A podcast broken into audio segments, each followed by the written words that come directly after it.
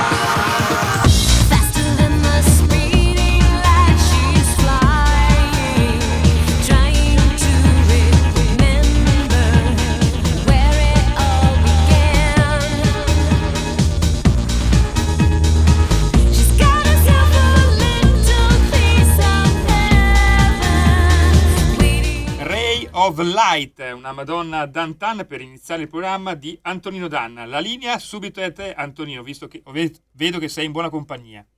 E allora vai con la sigla, scusa. Eh, Hai ragione anche tu. Allora andiamo a trovare tutti in classe. eh, la compagnia va anche... Va ora in onda tutti in classe.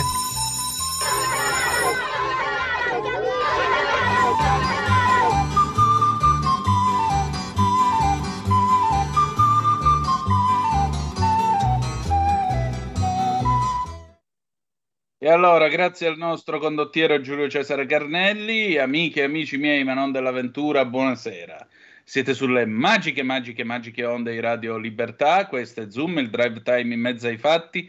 Abbiamo già cominciato con tutti in classe in questo martedì 3 di ottobre dell'anno del Signore 2023, sono le 18.07, al microfono con me il grande ritorno di Elena Centemero. Buonasera Elena, ben trovata. Mi si è ammutolita Elena. Ah. Eh, Giulio Cesare, prova a richiamarla perché... Sì, a questo punto stra- la chiamo al telefono visto che non abbiamo. Sì, la- non siamo la fortunati con la connessione stasera. Intanto vi ricordo, date il sangue, in ospedale serve sempre, salverete vite umane, chi salva una vita umana salva il mondo intero. Secondo appello andate su radiolibertà.net, cliccate su Sostienici e poi abbonati, troverete tutte le modalità per sentire questa radio un po' più vostra, dal semplice contributo mensile di 8 euro della- del livello della Hall of Fame fino ai 40 euro mensili del livello creator che vi permetteranno di essere coautori e co-conduttori di almeno una puntata del vostro show preferito con il vostro eh, conduttore preferito. Il disco start con cui siamo partiti stasera era Ray of Light, anno 1998, cantato dalla signora Veronica Ciccone in arte. Madonna 346 642 7756 se volete intervenire attraverso il WhatsApp. Stasera parliamo di scuola con Elena Centemero anche perché le novità non mancano. Elena, buonasera e ben trovata intanto. Buonasera a tutte le radioascoltatrici e tutti i radioascoltatori, un saluto a te Antonino e a Giulio. Grazie cara. Allora, immagino che questa sera il tema della discussione parta da Bari, o mi sbaglio? Eh, eh, sempre- parte sempre dalle cose, dai fatti, dagli eventi più negativi in cui purtroppo sembra che ci stiamo abituando all'interno delle scuole. Ormai sono fatti che abbiamo- a cui abbiamo assistito anche nello scorso anno scolastico di eh, ragazzi che in questo caso impallinano un povero professore a Bari. Ecco, eh, diciamo per completezza di cronaca che questi due virgulti, 17enni, quindi l'anno prossimo questa gente può andare a votare, può compiere, può validamente stipulare dei contratti e così via. Bene, questi due giovani virgulti, dopo aver sparato con la pistola a pallini al professore, beh, il professore, anziché denunciarli, ha chiesto la loro espulsione. Il ehm, consiglio di classe si è Consiglio riunito, non ha comminato l'espulsione perché ha detto che per l'espulsione ci sarebbe voluto il consiglio di istituto, ma ha deciso una sospensione di 15 giorni. In tutto questo, il ministro dell'istruzione e del merito, onorevole Giuseppe Valditara, stamattina ha telefonato alla eh, dirigente scolastica o preside, che dir vogliasi, dell'istituto in questione. Elena, però qui si parla di severità e poi alla fine solo due settimane di, di sospensione. e che senso ha? cosa. Soprattutto che cosa faranno con le nuove norme? No, ma la cosa, la cosa è abbastanza, scusatemi il termine, ma è divertente, nel senso che eh, quando si dà una sospensione di 15 giorni, automaticamente non si è ammessi allo scrutinio finale. Cioè, la Mm. sospensione di 15 giorni, è vero che questa è una valutazione, se no, però riguarda tutto l'anno scorso, è una valutazione del primo periodo, del primo quadrimestre, quello che è, ma quando si ha una sospensione di 15 giorni per norma, per legge, si è bocciati. Quindi io voglio capire il senso di una decisione di questo genere, cioè o si fa l'espulsione, come penso che fosse, probabilmente non c'è nel- negli regolamenti di istituto questo, no? e quindi non è stato possibile combinare questa sanzione all'interno del consiglio di classe perché il regolamento deve essere modificato dal consiglio di istituto, ma la sospensione dei 15 giorni automaticamente appunto significa la bocciatura degli studenti. Siamo il 3 di ottobre, questi cosa- vanno a scuola dal 3 di ottobre alla fine dell'anno sapendo già di essere bocciati? No, anche perché l'altra domanda che ci poniamo è io, tu, tutti noi siamo qua eh, a discutere dell'argomento appunto è martedì 3 ottobre, sono le 18 e 12 minuti. Eh, a giugno poi che fanno? Trovano l'avvocato che gli fa il ricorso al TAR? No, è difficilissimo. E siamo alle solite? No, sulla condotta, penso su questa cosa, su una cosa di questo genere, non c'è TAR né avvocato che fa ricorso che tiene sostanzialmente. Però è una, è una, diciamo, è una decisione che mh, mi lascia basita, cioè è priva di senso, perché non ha un senso questo, capite? Quindi c'è l'espulsione, Certo. 15 giorni, vabbè, si è già, si è già bocciato, questi ragazzi verranno ancora a scuola, non sono più in obbligo scolastico, andranno ancora a scuola, non lo so, cioè è proprio priva di senso, quindi giustamente il ministro ha fatto bene a chiamare, a chiedere alla dirigente scolastica più che cosa era successo, a chiedere alla dirigente scolastica la ragione di questo tipo di, diciamo, di decisione. Eh, siamo ancora siamo in attesa, stiamo aspettando appunto che diventi norma la parte relativa al- ai voti di comportamento perché si tratta di un disegno di legge, quindi non è un decreto legge che è immediatamente applicativo, anche se è di iniziativa governativa, quindi finché non è, quello non diventa legge noi non, mm, non possiamo modificare i regolamenti nel senso indicato dal, eh, diciamo, dal disegno di legge in oggetto. Certo. Però appunto è abbastanza, mh, sì, io mh, credetemi, sono abbastanza stupita da una decisione di questo genere. No, ma anche perché voglio dire, a questo punto, sapendo che tanto peggio non possono farmi e che a giugno mi bocceranno, io vado in classe e faccio casino tutti i santi giorni. Chi me lo fa fare? Tanto tra 15 infatti. giorni torno. Che me frega? E poi che fanno? Mi danno altri 15 giorni di sospensione?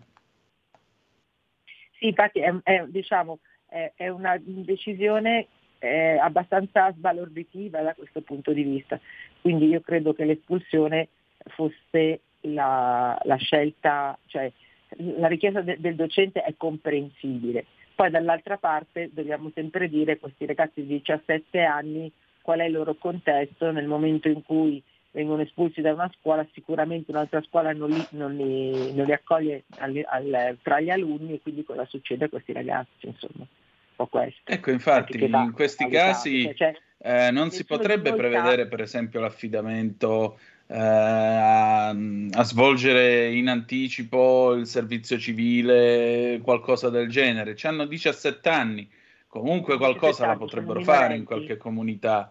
Il servizio minori, civile ci vogliono 18 anni, è chiaro, ma qualcosa gliela si potrebbe far fare o no? Allo stato attuale, eh, di- allora, effettivamente la scuola potrebbe comunque decidere di eh, far sì che i ragazzi passino questi 15 giorni non stando a casa, ma facendo un servizio alla comunità, un servizio in un'associazione di volontariato, in un ente pubblico, in un ente locale e così via. Bisogna vedere se la, ehm, cioè la scuola ha delle convenzioni con queste realtà. Chiaro. Ecco, ma ehm, voglio dire, si è fatto tutta l'estate a parlare di introduzione di nuove norme merito, eh, sul tema del merito. Si è parlato del voto di condotta. Non è che era un discorso che, ci che si faceva di nascosto, erano notizie di pubblico dominio che tutti conoscevano. Per quale motivo due imbecilli, sapendo che voglio dire le cose si fanno molto più serie a scuola e che eh, rischiano pesantemente, come poi peraltro è accaduto. Cioè, non è bastato nemmeno questo a dissuaderli dal fare i fessi in classe? Non, non conosciamo il contesto di questi ragazzi, non, non- Mm. non sappiamo eh, chi sono, quali sono le loro famiglie, eh, qual è la realtà che vivono, no? Quindi Sì, se hanno alle loro spalle delle famiglie che li indirizzano e tantomeno non sappiamo, è per questo che il ministro probabilmente ha chiamato eh, la dirigente scolastica per conoscere la realtà in cui è successa questo episodio veramente depre- deplorevole, no? Non sappiamo neanche l'intervento che è stato fatto dai docenti nell'inizio dell'anno. Personalmente io vi dico che sono andato in tutte le classi nelle, mie- nelle classi della mia scuola dicendo esattamente che il voto in condotta sarebbe chiamato, sarebbe cambiato, che ci sarebbe stata molta serietà, che quest'anno non, eh, non- non si sarebbe scherzato e quindi mettendo i ragazzi eh, sulla, eh, facendo conoscere la- la- il, quello, i cambiamenti in corso mettendo gli i ragazzi e le ragazze in allerta. no? Quindi bisogna anche vedere che cosa ha fatto effettivamente la scuola in questo inizio dell'anno scolastico. Mm, questo. E, però il, il comportamento non ha scusanti di nessuna natura, di nessun genere. È vero. Allora, 346 Eh. 642 7756 se volete intervenire oppure 029294 7222 se volete dire la vostra su questo tema per telefono. Elena, al di là di, questi, di questa vicenda che comunque io trovo davvero incresciosa e appunto ai limiti del ridicolo, se non fosse che qui stiamo parlando di un professore che è stato maltrattato in questo modo. Intanto eh, è partito il nuovo anno scolastico. Ecco, anno nuovo, vecchi problemi. Quali sono i problemi che per il momento sono ancora sul tavolo? Ah, e I problemi che sono ancora sul tavolo sono la, il- diciamo, la discontinuità dei docenti, no? il fatto che vabbè, finalmente abbiamo i docenti, almeno quasi tutte le scuole hanno docenti eh, in servizio, vuol dire che le supplenze sono state assegnate, però spesso ci troviamo in, una in situazioni in cui davvero è necessario eh, una, una formazione, una nuova formazione, una, da parte per un, un aggiornamento da parte degli insegnanti, soprattutto perché i ragazzi sono, le ragazze sono molto diverse, eh, stanno Mhm. cambiano e cambiano mm, non in modo nelle generazioni in cui noi eravamo abituati, cambiano velocemente e, mm, e c'è proprio bisogno di eh, lavorare con loro in un modo nuovo, quindi abbiamo bisogno di insegnanti eh, che siano più aggiornati, eh, c'è bisogno proprio di investire sulla professionalità dei docenti, indubbiamente.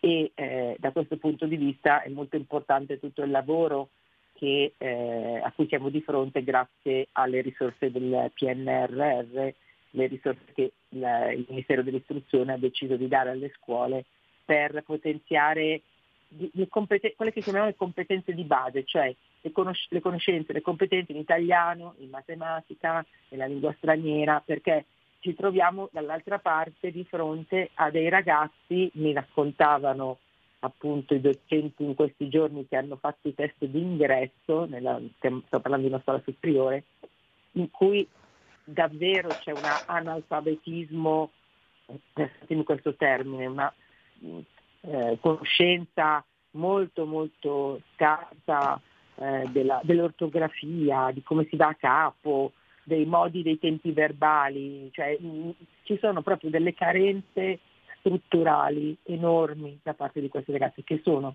in parte legate alle pandemie perché, pandemia, perché io penso che questi ragazzi affrontano la prima la- in pandemia erano in quinta o in elementare o in prima media vuol dire che hanno dei buchi, però dall'altra parte vuol dire che c'è qualcosa che non funziona perché ah, sono passati degli anni eh, e quindi cioè, ci sono proprio delle, delle situazioni imbarazzanti, eh, Antonino, cioè veramente mi raccontando de- de- delle cose i miei, docenti di italiano ma anche di matematica che non sono da credere. Alle superiori stiamo rifacendo quello che avrebbero dovuto fare alle scuole medie, a volte anche alle scuole elementari.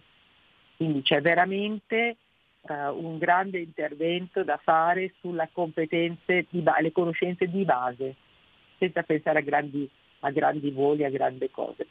E quindi eh, da questa, e poi da- dall'altra parte c'è tutto il tema di i ragazzi passano dalle scuole medie alle scuole superiori che spesso sbagliano loro, la scelta. Esatto, infatti tra l'altro eh, questo è anche l'anno per le terze medie, è anche il momento di cominciare a pensare al futuro. Ad- a gennaio è tempo già di prescrizioni. Come si fa a costruire o comunque come si fa, permettimi, a esercitare l'arte della maieutica, cioè dell'ostetricia in fondo nei ragazzi per capire quello che loro vogliono, per evitare che arrivino in un istituto e dicono oddio ho sbagliato e ora? Ma allora è, è difficilissima questa cosa. Innanzitutto bisogna iniziare l'anno e poi capire quali sono le loro, le loro propensioni, i loro talenti. E in quest'anno scolastico lo continuo a ripetere, lo continuo a ripetere anche ai ragazzi, noi abbiamo la fortuna di avere che il ministro, il ministro ha, ha fatto questa riforma che si chiama orientamento, in cui tutti i ragazzi delle scuole medie e i ragazzi delle scuole superiori avranno 30 ore durante l'anno scolastico dedicate proprio al- all'orientamento inteso come scoperta di ciò in cui io sono bravo, dei miei talenti, no? Quindi per poter, Sì. Sto parlando del passaggio tra le medie e le superiori in questo caso, per poter capire se questo che io sto facendo, qual è il mio interesse, perché i ragazzi devono andare dove sono le loro passioni, dove sono i, ta- i talenti e i loro interessi e dall'altra parte quelli più grandi devono poter scegliere e sconoscere, poter scegliere se andare se frequentare l'università e ITS, le ITS Academy piuttosto che andare nel mercato del lavoro, insomma questo è quanto, però eh, trovo una scuola, eh, ahimè, molto, molto in, in difficoltà, no? in difficoltà nelle relazioni, nei, nei- nei- nei modi, nei metodi di insegnamento e poi c'è un'altra cosa che veramente è, eh, che sta aumentando, è l'invadenza dei genitori, cioè questo continuo, citavi prima il ricorso al TAR, questo continuo voler ingerire senza avere nessun tipo di conoscenza, di competenza nel lavoro degli insegnanti, nel lavoro delle scuole. Sono veramente incredibili. Cioè, mh, e quando, non- quando pensano che eh, è stato fatto un, un torto ai loro figli, ricorrono agli avvocati al TAR. È ora di finire questa cosa. Giustamente il ministro ha detto basta con questi ricorsi al TAR, con le promozioni con sé insufficiente perché c'è una sentenza del TAR. Non funziona così. Antonio, Ecco, eh, faccio ma- una domanda. Ai nostri tempi, se noi avessimo, fossimo stati bocciati, i nostri genitori avrebbero ricorso al TAR? No, ci avrebbero detto di studiare. Avrebbero ricorso a qualche pedatone nel culo, mi sa. e io avrei rischiato l'annientamento atomico. Te non lo so, ma io sì. Quindi Esattamente. Io avrei questo- rischiato l'annientamento atomico. E questo, credimi, è il frutto di una società che vive sui social network, quali- nei quali tu puoi sempre intervenire e dire la qualunque su qualunque cosa. senza, che, senza qualsiasi commento, qualsiasi ingiuria, qualsiasi cosa. Cioè, questo secondo me è il frutto della società in cui stiamo vivendo. Ma guarda, eh, pensavo a te domenica sera, perché mh, non so se tu abbia tempo per seguirlo.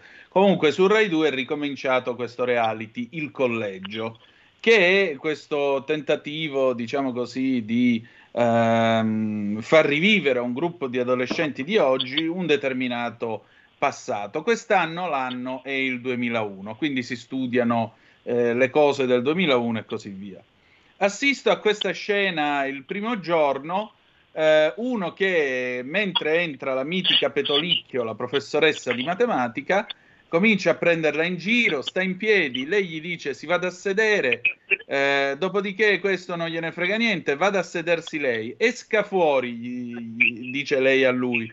Lui si gira, esca lei invece fuori, come si permette a darmi questi ordini? Senta, vada dal preside e lui vaffanculo. A No. questo punto è stato espulso. Ora, eh, va bene, è un reality, stiamo parlando di- del collegio di Rai 2 e così via, ma io ho l'impressione che qui stia dilagando troppo l'idea dell'anarchia. L'idea che in fondo quello lì che si va a sedere sulla cattedra è uno che posso tranquillamente prendere eh, a schiaffi o posso tranquillamente umiliarlo, sparargli con la pistola a pallini, tanto nessuno mi farà nulla. Ah, guarda, io posso dirti dalla mia esperienza, da quello che sto vivendo, questo. Io non ho ragazzi, nella mia scuola non ci sono ragazzi e ragazze di, quest- di questo tipo, che sono ragazzi che comunque sono abbastanza educati tutti quanti e sono un, un po' descolarizzati nel senso che alcuni non sanno stare in classe, no? sono, sono piccoli, sono tutti i piccoli, sono piccoli, no? quindi si muovono, cioè pensano di essere in un altro ambiente. Però devo dire una cosa che ehm, è molto importante, lo- lo- io vado sempre nelle classi, c'è una classe che è un po' turbolenta e che, dove vado praticamente mh, spessissimo, no? E quindi io entro e parlo con loro, no? in modo franco, in modo diretto, dicendo che eh, ci sono eh, le regole che vanno rispettate, che ci sono anche le sanzioni, no? E che loro però capiscono, cioè quando hanno di fronte una persona che è in grado di parlare con loro, ma al tempo stesso è autorevole, loro capiscono. Questo è un, problema, è un altro tema importante, non l'autorità, l'autorevolezza di molti docenti e di molti dirigenti. Questo è un punto sicuramente significativo. Indubbiamente, aggiungerei, è proprio questo il fatto, autorità, autorevolezza, recupero e rispetto, perché in ogni caso se tu fai finta di niente, perché tanto a casa papà e mamma ti danno ragione, le cose vanno male. E che praticamente, ecco, è saltato, mh, mi sembra di capire, quello che una volta si chiamava patto educativo, molto più semplicemente rispetto alla collaborazione tra le famiglie e la scuola. Assolutamente, è saltato proprio il, il rapporto, cioè molto eh, diversificato. E guarda, mi spiace dover dire questa cosa, eh, però dipende anche, e non in, senso positivo o in senso negativo, dipende anche dalla, eh, diciamo dal- dallo status socio-economico delle famiglie e anche culturale. Guarda, è, è proprio brutta questa cosa, cioè si stanno creando delle disuguaglianze fortissime, la scuola non è più eh, quello che era mol- molti anni fa, io ho fatto la scuola, ma la possibilità di comunque migliorare la propria, la propria posizione, cioè nel senso che a volte ti trovi di fronte a delle famiglie che o sono famiglie di, eh, con mamma e papà o mamma single, papà single, sono separati, divorziati, c'è una casistica eh, diversificata che eh, mh, sostanzialmente sono, hanno, anche sono laureati eh, e hanno anche un buon lavoro, che ti permettono di invadere il campo del- dei docenti, no? E fanno fatica anche a tenere i figli e a volte ci troviamo di fronte invece a delle famiglie che sono famiglie eh, normali, eh, semplici, eh, che hanno meno magari anche eh, meno cultura, no? persone come dire, eh, che hanno lavori normali, no? Eh, e che invece hanno una, maggiore capa- hanno una maggiore umiltà e hanno un senso di rispetto maggiore e lo trasmettono ai figli. Sì. E a volte ci, trovano, ci troviamo di fronte a situazioni familiari mh, devastate, distrutte, cioè famiglie in lite in cui ci sono genitori in lite tra di loro e quindi questo ricade sui figli. È molto complessa la, la la società in cui viviamo. È E vero. questo ovviamente Senti. ha riflessi sulla scuola. Senti, mi abbiamo ancora 30 secondi. Mi dici una cosa nella quale sperare per la prossima settimana? O fino a quando ci ritroveremo qui alle 18.05? Ma una cosa rispetto a, a- a quale, a- quale ambito? Rispetto alla Ma io- scuola. Ma guarda, e se no, io- rispetto alla vita, se non ce la facciamo No, con no, la no, scuola. rispetto alla scuola io ti posso dire che eh, oggi una cosa bella, eh, una cosa bella oggi che ho visto, eh, sono stata nel, cioè i ragazzi con eh, bisogni educativi speciali, i ragazzi eh, con disabilità, sono straordinari, che hanno, sono veramente straordinari. Per me è una, una grandissima speranza vedere loro, oggi ho incontrato anche le famiglie, le loro famiglie, la voglia che hanno di venire a scuola, di stare, di stare insieme agli altri compagni, l'impegno che le famiglie di questi ragazzi e di queste ragazze hanno nella crescita dei loro figli. Veramente questa è una speranza e un esempio da seguire. C'è speranza allora, c'è l'Italia là fuori ancora, meno male. Certo che c'è ed è quella che io penso che sia quella delle persone più umili, più normali, delle persone che fanno fatica a arrivare a, a fine mese, che fanno i sacrifici per mandare i figli in gita, per mandarli per, eh, comprare i libri. Questa è la speranza vera. Sono loro la nostra speranza. Sì, sono loro la nostra speranza e questo è così meglio non si poteva dire. Allora Elena, io ti ringrazio tanto come sempre e al piacere di risentirci presto, va bene? A presto, buona serata a tutti. Salve. A te cara, ciao. Allora noi adesso andiamo, andiamo in pausa, poi Piero Umiliani, Manà Manà del 69 e il professor Gianluca Limonti, a tra poco. Stai ascoltando Radio Libertà, la tua voce libera, senza filtri né censure, la tua radio. Stai ascoltando Radio Libertà. la tua voce libera, senza filtri né censura. La tua radio.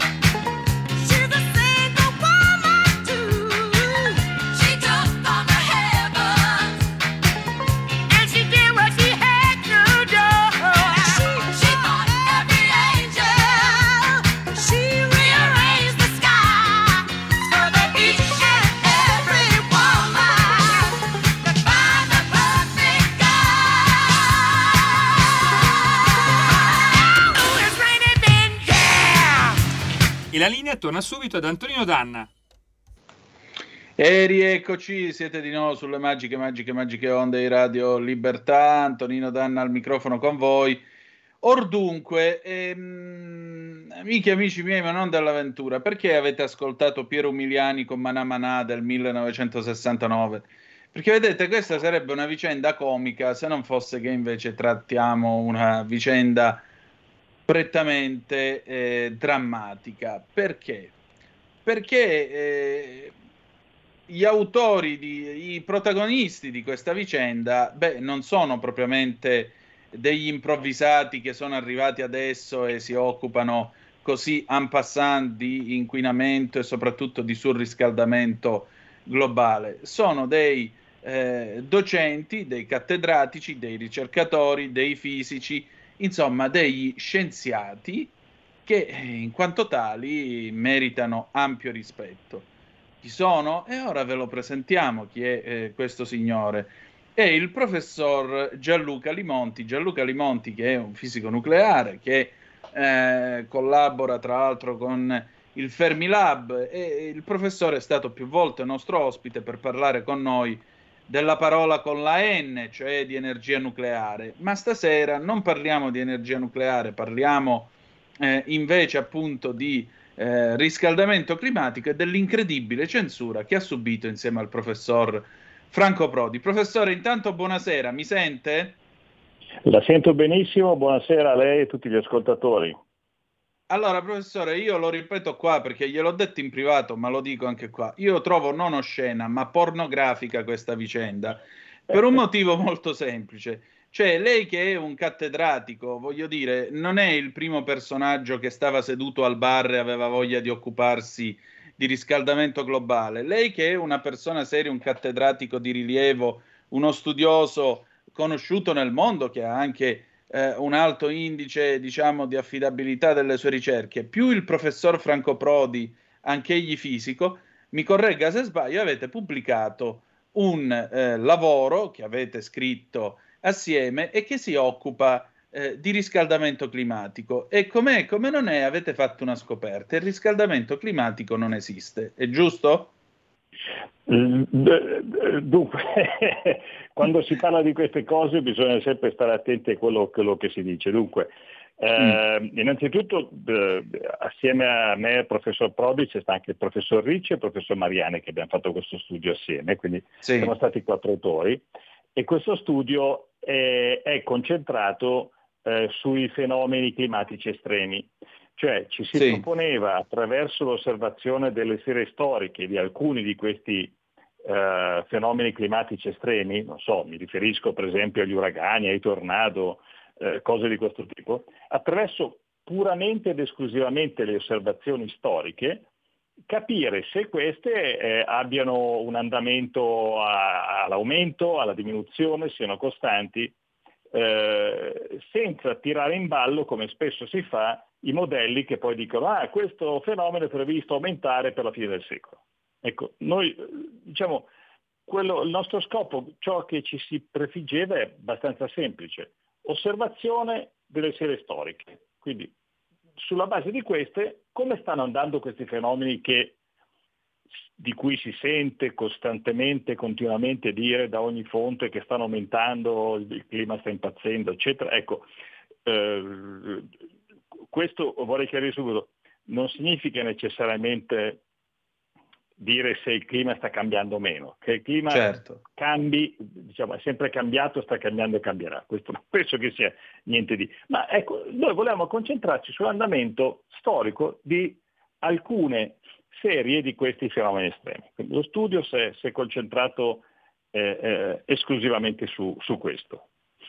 E, e il- e il risultato, eh, se, se volendo diciamo, escludiamo da queste le, le ondate di calore che mostrano effettivamente una- un, un andamento un po' a crescere, è che per Sì. i principali eventi estremi, soprattutto per le zone dove si ha una serie sto- si hanno delle serie storiche più affidabili, perché anche lì quando si fanno eh, degli studi su serie storiche bisogna so- soprattutto concentrarsi su eh, quelle zone eh, del pianeta dove storicamente un tal fenomeno è, è stato più osservato. Faccio per dire il tornado, per esempio, uno non va a studiare so, il tornado in Africa, che magari neanche ci sono, va a studiare negli Stati Uniti.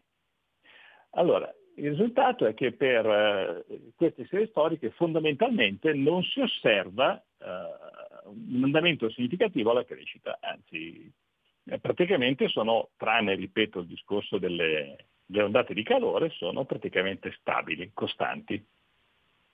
Ecco. Ora, voi avete pubblicato questa ricerca su una rivista che vi ha censurato a questo punto, o mi sbaglio? Allora, eh, questo studio è stato pubblicato su PJ Plus eh, a gennaio dell'anno scorso, dopo aver eh, passato il- i soliti passaggi di, di peer review, cioè è stata fatta una revisione eh, tra pari e sono stati fatti dei commenti, dei suggerimenti, eh, abbiamo adattato l'articolo, ho migliorato in alcuni punti che magari non erano stati a- eh, trattati in modo opportuno. Ed è così che funziona, no? Cioè uno sottopone un articolo a una rivista scientifica, questo articolo viene fatto leggere a dei revisori, di solito eh, non si conosce l'identità di questi revisori, che fanno i propri commenti, danno suggerimenti, eccetera. Quindi dopo questo passaggio è stato pubblicato. Eh, Quindi quello che, abbia- quello che avete pubblicato era stato ampiamente verificato e possiamo serenamente affermare che voi non avevate scritto delle fesserie. E per quale motivo allora vi hanno ritirato lo studio, scusi? Allora, eh, circa nove mesi dopo che è stato pubblicato questo scritto, che tra l'altro eh, aveva, ha, ha tuttora un, un- elevatissimo numero di, di- di letture, considerando che i lavori scientifici di solito sono letti da, da- da- poche centinaia di, di ricercatori, questo è oltre il 100.000, quindi è già un successo notevolissimo, ma è stato oggetto di un eh, breve servizio, un 4 minuti di servizio televisi- televisivo su Sky News Australia, dove in 4 minuti faceva un po' la sintesi dello scopo e delle nostre conclusioni. Eh, ovviamente eh, trasmesso da Sky News Australia è arrivato a un pubblico molto più vasto, stima almeno milioni Certo. di, di- e, e- e tra questi c'è stato qualcuno che si è sentito particolarmente contrariato, oserei dire, da- dai risultati di questo studio eh, e quindi ha, ha- ha- come dire, eh, ha messo in scena tutto un, una scena proprio, cioè ha, ha intervistato a suo, suo modo di dire degli esperti climatici i quali hanno sostenuto che ciò che è scritto nell'articolo è tutto sbagliato e una rivista seria dovrebbe ritrattarlo. Ah, Naturalmente ciascuno è libero delle proprie opinioni, ci mancherebbe altro, ma la rivista eh, eh, si è sentita in dovere di mettere sotto accusa il nostro, il nostro articolo e, e- e oserei dire che da lì è nata quella parola che lei ha utilizzato all'inizio, che eh, direi che è proprio adatta Pornografica. È una censura, sì, no, è una censura è venuta. È Una una, censura, censura, ma il motivo della censura eh, eh, non è stato nel, tanto nel contendere nel dettaglio dello studio, perché le, le- le- le conclusioni sulle serie storiche sono fondamentalmente le stesse a cui arriva anche l'IPCC, questo famoso Mm. ormai ente intergovernativo internazionale. Quindi sono assolutamente in linea con, con questo studio. D'altra parte non poteva essere diversamente, voglio dire, Certo. ci mancherebbe altro. I dati sono dati. Ecco. Diciamo che noi nelle conclusioni di questo studio, sulla base di queste evidenze, ci siamo eh, lanciati nell'esprimere una, una nostra opinione personale, presentata in quanto tale, che secondo noi, alla luce di questi risultati, e anche considerando che i disastri naturali non stanno aumentando, i danni economici eh, non stanno aumentando, i morti eh, per, per- per- per disastri climatici stanno diminuendo, tutto questo sempre a livello globale, abbiamo detto ma secondo noi la crisi climatica di cui spesso si sente parlare nei media, secondo noi non è ancora evidente. Ecco, questa frase eh, è, è stato quello che ha scatenato la censura. Cioè, eh, che brutta gente che i risultati- siete. Ha ragione mamma informata 82, altro che i fisici nucleari, ma stiamo scherzando. ma da- mi scusi, ma siamo davvero veramente all'assurdo qui. Eh, eh sì, sì, ehm, eh, purtroppo eh, questa è, è- è un- è una frase, è, è un'espressione che, che non, che, ripeto, trova radici nei dati, ma che eh, esplicitata così eh, dà fastidio, dà molto fastidio, a livello che è stata scatenata la censura, vera e propria la censura. E il risultato quindi è stato alla fine che eh, lo, lo- lo studio, l'articolo è stato ritirato, retracted. Eh, ma a questo punto voi lo presenterete altrove?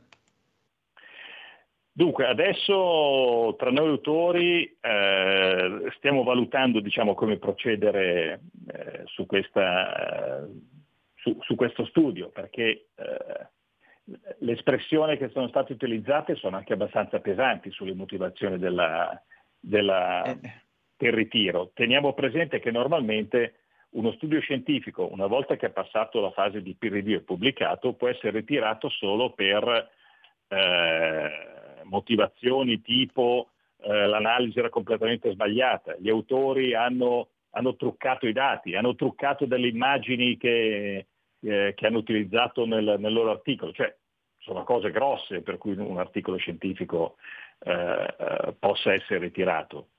No- Normalmente quello che avviene è che se ci sono delle ipotesi, delle teorie contrarie, non degli errori, perché uno può essere ritirato in caso di errori, se ci sono eh, ipotesi contrarie c'è un altro articolo, viene pubblicato un altro articolo scritto in maniera scientifica, referenziato e tutto quanto, in cui si dice no, secondo noi le cose stanno così e così, ma non è che si ritiri un articolo se non ci sono errori.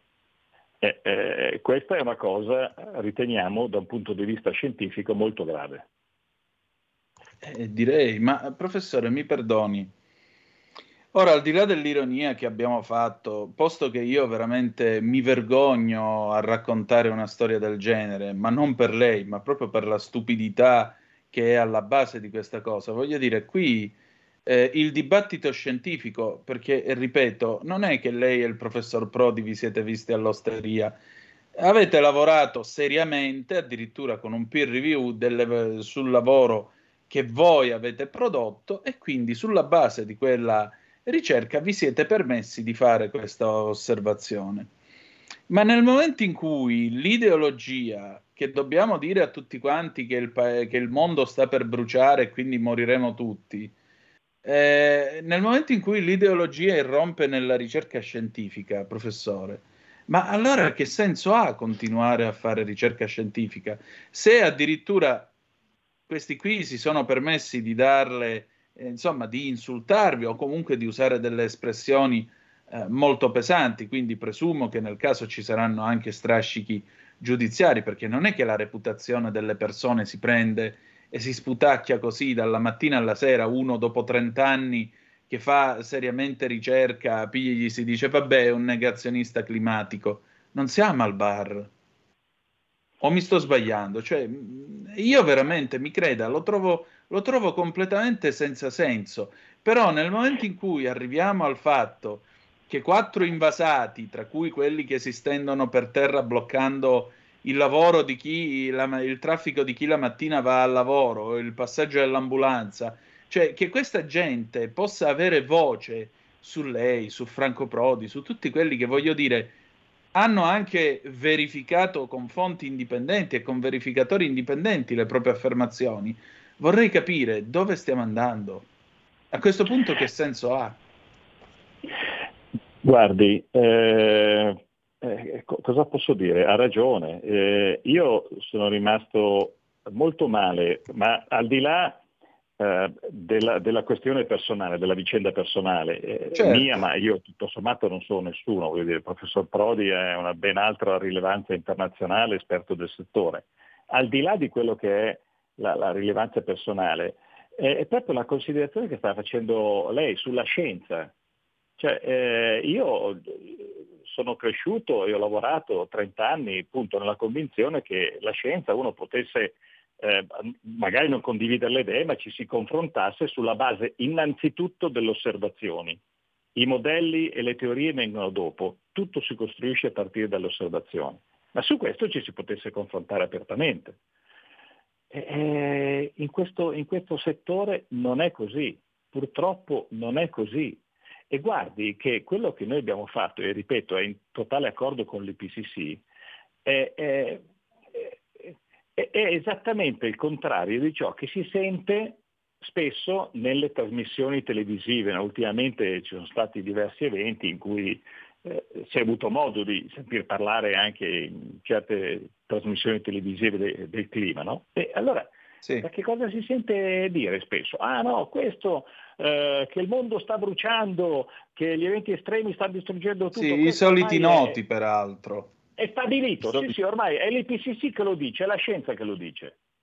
Allora, eh, noi siamo andati un po' a, a leggere un po' queste 2500 pagine del, del rapporto, ultimo rapporto dell'IPCC, ovviamente non tutte 2500, quelle parti in particolare che si riferiscono appunto a- a- agli studi eh, dell'andamento delle- degli eventi estremi.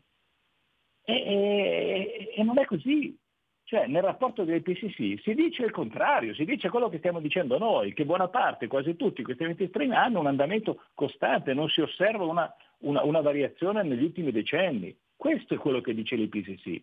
Poi attenzione, poi ci sono tre livelli diciamo, de- de- dell'IPCC. Uno sono le 2500 pagine de- dello studio scientifico, poi c'è il rapporto poli- per, per i decisori politici, che eh, non è necessariamente da leggere solo, solo come rapporto per i decisori politici, ma anche un rapporto dei decisori politici, perché per essere approvato ci vuole l'approvazione dei rappresentanti politici che i governi mettono nelle varie eh, redazioni, diciamo così. ok? Quindi c'è uno zampino politico e poi c'è il livello eh, di quello che si sente, immagino che avrà sentito eh, anche lei, Gutierrez, che dice che ormai il mondo sta bollendo, no? Cioè, Sì, appunto.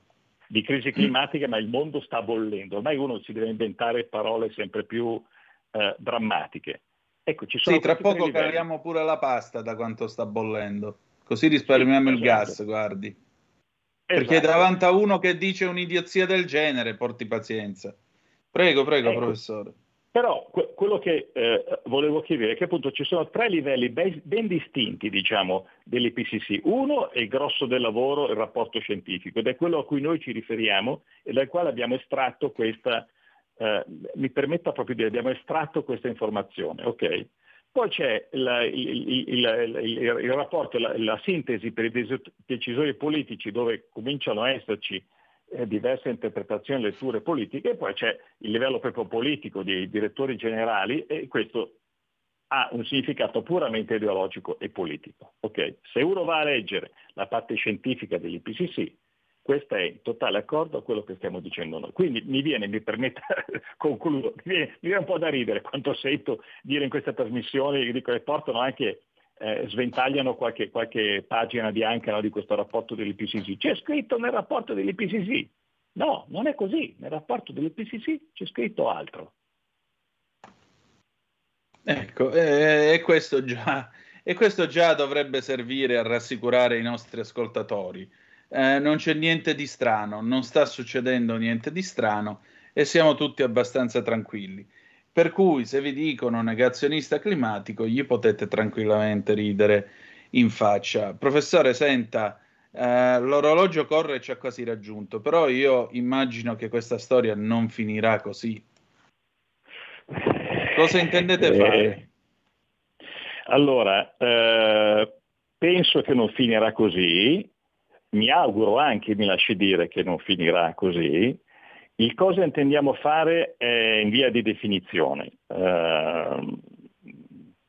In- in- intanto le anticipo che in parallelo è già uscito un altro lavoro mio del professor Mariani che tratta di disastri naturali, quindi se vogliamo eh, le conseguenze di alcuni eventi climatici estremi e questo è stato pubblicato su un'altra rivista, altro processo di peer review e ancora una volta si dimostra e si evidenzia come i disastri naturali eh, ormai da 20-30 anni siano costanti se non in diminuzione. Quindi questa è ancora un'altra verità purtroppo spesso e facilmente travisata dai media, mi lasci dire. ok?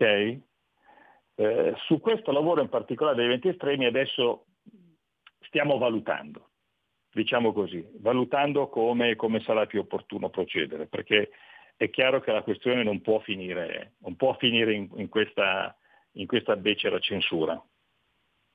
Certamente. Professore, senta, me lo fa un regalo. Tra una settimana torna Se e ci posso? presenta questo studio? Sì, Eh, così poi censurano pure a noi. Eh, scu- scusi, forse, forse è andata via la comunicazione, mi sta dicendo tra una settimana?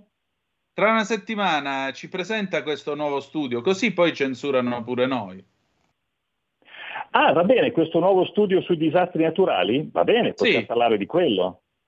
Sì. Ecco, con molto piacere, professore. Allora facciamo che tra 168 ore noi ci si ritrova e parliamo dei disastri naturali. Professore, io intanto la ringrazio e le dico avanti perché abbiamo bisogno di teste pensanti e non avvelenate dall'ideologia. Grazie.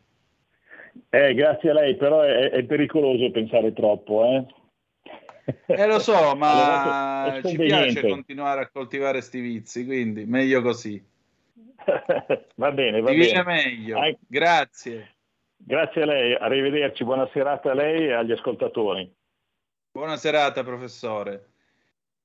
Io veramente resto esterrefatto davanti a una cosa del genere, ma non me ne frega niente. Tra 168 ore noi vi parleremo dei disastri naturali e scopriremo che non c'è nessun allarme. Chi lo dice? Un fior di cattedratico e scienziato, mica lo dico io dopo aver bevuto un litro di vino, quindi... Però vedete, l'ideologia quando arriva, ormai hanno deciso che il pianeta sta bollendo, il pianeta sta morendo, il pianeta qua e là, poi stasera, poi veramente ogni sera alle ore 20 che Dio manda in terra c'è sempre un TG che i cambiamenti climatici, sempre con questo tono così, eh, come possiamo dire, con questo tono così catastrofico. Moriremo tutti, i cambiamenti climatici. Poi la tavola rotonda e c'è l'attivista di ultima generazione che viene e ci spiega che moriremo tutti quanti perché non si può non agire, dovete prendervi la macchina elettrica, altrimenti saranno cavoli. Bene, sono tutte cazzate, punto. Molto semplicemente. E abbiamo la conferma matematica della cosa. Che, che ne pensino questi signori? Vedete, eh, io mi arrabbio quando si dice Medioevo, perché il Medioevo, grazie a Dio, fu un'epoca scintillante, rutilante, eh, di luci, di tensione verso l'alto, di dialogo tra le culture, di affermazione di nuove culture. Non fu un'epoca arretrata, come si suol dire.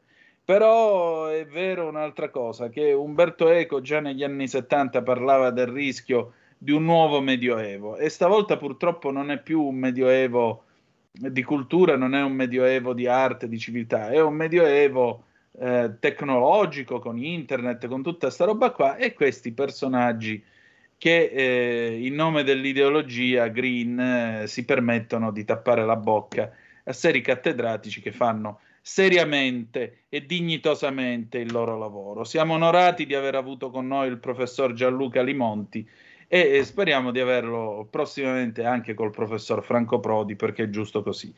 Adesso noi ce ne andiamo in pausa, dopodiché torniamo con gli Hanson Mbop del 1997. A tra poco.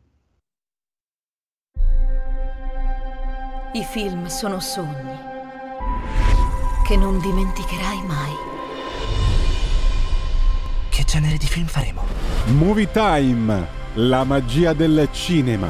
Ogni sabato, dalle ore 16. Qual è stata la tua parte preferita? Radio Libertà, la tua radio. È impossibile. Solo se pensi che lo sia.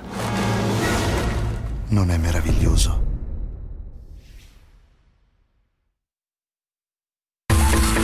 Ehi tu, non trovi più il segnale di Radio Libertà sulla tua radio DAB? Non disperarti, risintonizza. Sì, ma come? È facile, tasto menu, poi scegli il tasto corrispondente alla ricerca automatica dei canali, attendi qualche minuto e tutte le stazioni DAB della tua zona saranno disponibili.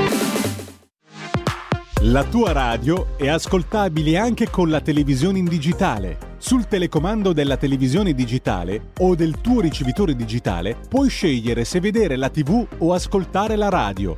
Risintonizza i canali radio e troverai anche Radio Libertà, canale 252. Mana mana. Mana mana.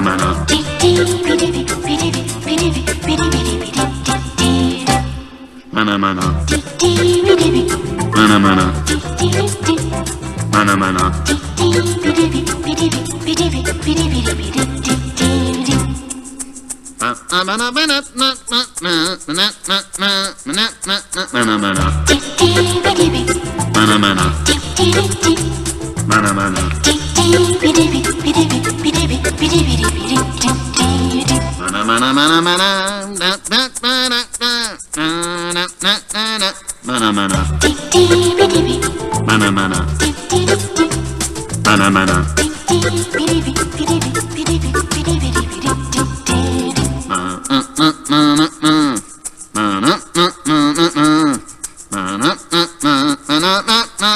Manamana.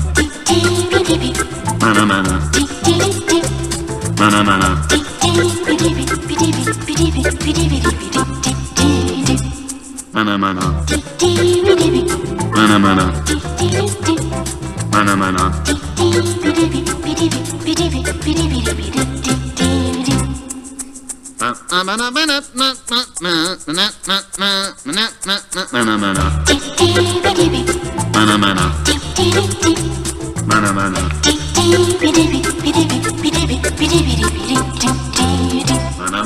na na na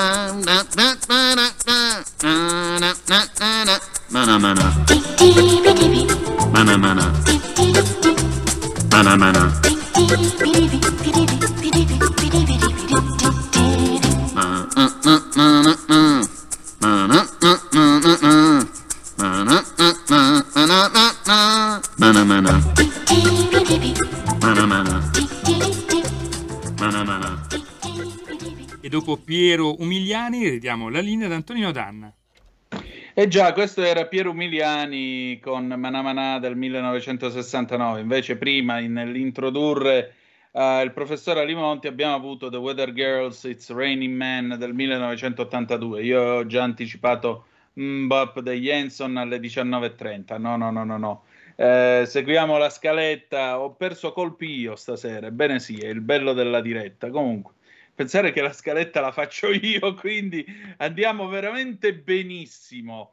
Eh, di lusso direi, ma questo ci ricorda che siamo appunto esseri umani. 346 642 7756 se volete dire la vostra oppure 029294 7222 se volete intervenire eh, sulle nostre magiche magiche magiche onde e, e dire la vostra, insomma, farvi un po' sentire perché naturalmente eh, vogliamo sentire che cosa ne pensate, ecco.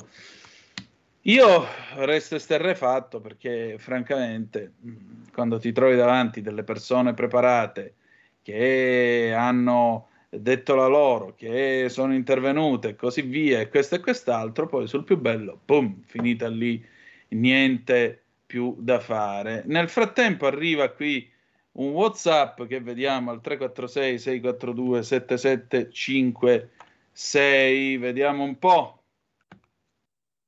Ciao a tutti, buonanotte, non sto bene. Eh, rimettiti, rimettiti.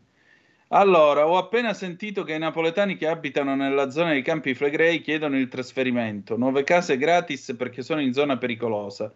Ma si sapeva che sono in zona vulcanica, ma da stupidi e prepotenti lì si sono fatti la casa, come quelli che hanno costruito sul Vesuvio. Ma sapete che invasione avremo di camorristi? Le 19.05, l'hai detta proprio in orario, guarda, non, non ho altro da aggiungere. Vabbè, passiamo ad altro che abbiamo cose più interessanti di cui occuparci. 346 642 7756 se volete intervenire oppure 029294 7222. Ehm, più che altro il nostro pensiero va a chi non dorme la notte, la speranza è che questo sciame sismico sia come quello dei primi anni 80, visto che quella è una zona da sempre eh, attiva e la speranza è che naturalmente le cose si risolvano per il meglio. Detto ciò, detto ciò, anche perché il terremoto quando arriva, egregio amico, non guarda alla fedina penale di quelli che ci vanno sotto, questo forse a te sfugge. Allora, andiamo a vedere adesso il momento del momento, perché è il momento del nostro Edoardo Montolli con il suo bellissimo fronte del blog e in particolare la sua rubrica che tiene alla, eh, al martedì su Cronaca Vera. Per avere la giusta pensione bisognerà morire giovani. L'INPS ha avanzato l'ultima geniale proposta per risparmiare sulle pensioni sulla pelle degli italiani ridurla nelle aree dove le aspettative di vita sono più alte. In sostanza, se vivi di più ti spetta di meno. Alla faccia del sistema contributivo. In effetti la trovata somiglia di più a una lotteria. Se campi fino a 70 anni in una zona dove si vive fino a 80, colpa tua. Se campi fino a 100 dove la gente tira le cuoie a 70, hai fatto bingo. Pare una follia. E il governo ha già escluso che questa sia un'ipotesi sul tavolo di lavoro ma non è che le sue promesse siano granché affidabili, anzi. In un anno di Giorgia Meloni, l'unica cosa che appare cambiata sono i nomi di chi occupa le poltrone. Anni fa, quando era impegnata a cercare voti, era proprio lei a criticare le sanzioni alla Russia e la posizione dell'UE, che si limitava a eseguire gli ordini di Barack Obama. E oggi è sempre lei la prima a seguire la linea dettata da Joe Biden. L'Italia è addirittura diventata, scrive Forbes Ucraina, il più grosso fornitore di obici semoventi a Kiev. Città da dove si divertono pure a rimbrottarci. L'Italia deve fare di più sulle illusioni e le sanzioni alla Russia, ha detto il consulente di Zelensky, Vladislav Vlasiuk. Obbediremo, come sempre. Gli sbarchi sono raddoppiati rispetto al 2022, triplicati rispetto al 2021. E la Germania ci prende apertamente in giro, finanziando le ONG, chiudendo le porte all'accoglienza dall'Italia, e sentenziando allegramente salvare i migranti è un dovere giuridico, umanitario e morale. Nostro, ovviamente, mica loro.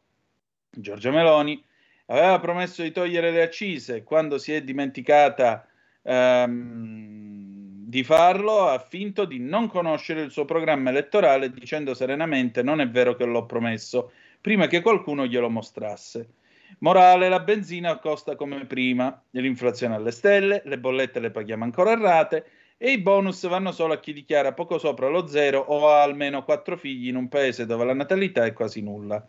Per gli altri è previsto il distacco dopo 41 giorni di ritardo. Gli stipendi sono sempre tra i più bassi d'Europa, inferiori a quelli del 1990.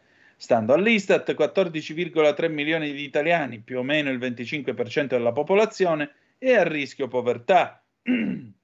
a Palazzo Chigi hanno così pensato bene di eliminare il reddito di cittadinanza e dopo le truffe miliardarie hanno anche tolto dalla sera alla mattina il super bonus al 110%, che certo è stata la più demenziale forma di indebitamento mai concepita. Secondo la Meloni è costata 140 miliardi. Tuttavia era stata lei a dire che si trattava di un'iniziativa nata con intenti lodevoli a rinnovare il nostro patrimonio edilizio in funzione della transizione ecologica Purtroppo il provvedimento, a causa di una norma che era oggettivamente scritta male, ha prestato il fianco a diverse frodi. Solo che poi, anziché riscrivere la norma, l'ha tolta e con lo stop sono rimasti miliardi di crediti incagliati, decine di migliaia di aziende a rischio, centinaia di migliaia di italiani che non sono mai rientrati dei soldi promessi dallo Stato. Problemi loro, direte, che si sono fidati dello Stato. Ecco, il punto è proprio questo. Siamo in tempi in cui lo Stato è l'ultimo di cui fidarsi, chiunque sia al potere. Dopo le lotterie, i bonus, le elemosine date agli imprenditori per la pandemia dai precedenti esecutivi, i nuovi arrivati avevano promesso almeno la pace fiscale per dare respiro soprattutto ai lavoratori autonomi. Ne è uscita una pagliacciata, la rottamazione quater che non stralcia un bel nulla se non i crediti inesigibili, da saldare in tempi impossibili e sulla quale sono previsti migliaia di ricorsi per fine ottobre. A tantissimi hanno inserito le stesse cartelle già rottamate con la Ter e inviato avvisi di esecuzione per cartelle già integralmente pagate proprio con la rottamazione precedente. Nel frattempo, come fa sapere la Banca d'Italia, il debito pubblico è salito ancora, 10,4 miliardi in più a luglio in un solo mese, per un totale di 2.858,6 miliardi. L'evidenza, se ce ne fosse ancora bisogno, che soffocare di tasse imprese e cittadini e aumentare i dipendenti pubblici non può portare nemmeno lontanamente a risanare i conti. Eppure ci raccontano incredibilmente che il nuovo prestito chiesto all'UE, i 122 miliardi di PNRR, risanerà i nostri conti, almeno fino a quando in Europa non si accorgeranno che non siamo in grado di restituirli, così come non riusciamo già oggi a evitare l'aumento del debito pubblico. Sarà allora che saremo costretti a firmare il MEF e a perdere la sovranità nazionale rimasta. Sicché, tornando all'argomento iniziale, sorge spontanea la domanda: siete proprio sicuri che la proposta dell'Inps sul dare meno soldi a chi vive di più non diventerà legge? Ma io ho le mie riserve stavolta su questo articolo, detto tra noi, per cui 0292947222 se volete intervenire e dire la vostra oppure 346 642 7756 andiamo a vedere che cosa accade in questo vasto mondo. Poi stasera avremo con noi per il qui Parlamento il, sott- l'onorevole Rossano Sasso. Parleremo di eh, scuola ovviamente e insomma sentiremo un pochettino che cosa ci dice. Abbiamo aperto con la scuola e chiudiamo anche con la scuola. Allora, andiamo a dare un'occhiatina all'ANSA, aumenta la bolletta del gas più 4,8% nel mese di settembre. Il rincaro sul mercato tutelato è interamente dovuto all'aumento rispetto ad agosto del prezzo medio del metano. La spesa per famiglia tipo nell'anno è di 1.459 euro circa da ottobre 2022 a settembre di quest'anno. Poi addio alla pensione d'oro per gli italiani in Portogallo, stretta di Lisbona dal 2024, basta sconti fiscali agli stranieri. Noi avevamo il mitico Pino il portoghese che chiamava da vicino Fatima, sarebbe bello sapere se eh, ci ascolta ancora, perché non batte un colpo e ci racconta come vanno le cose 0292947222 oppure se siete in Portogallo e godete di questa esenzione telefonateci tanto il prefisso fuori dall'Italia è, il, è lo 0039 e raccontateci appunto come vanno le cose. La strage del 2013 Lampedusa ricorda quel 3 di ottobre morirono 368 migranti la tragedia più grave nel Mediterraneo la Premier Meloni un dovere porre fine alla continua strage in mare. Appunto, porre fine non vuol dire che la Germania finanzi le sue ONG e soprattutto non vuol dire che finanzi Sant'Egidio in Italia, perché questo è un vero e proprio sfregio allo Stato italiano.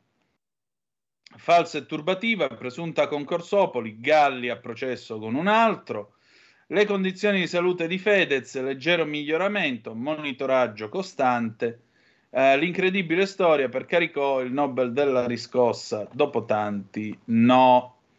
Andiamo a vedere l'ADN Kronos, che cosa ci dice di eh, bello nel frattempo. Lo apriamo un momentino.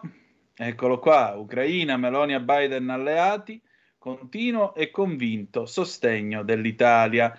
Il presidente americano rassicura gli alleati, perdura il sostegno degli Stati Uniti d'America a Kiev. Andiamo a vedere che cosa dice l'ADN.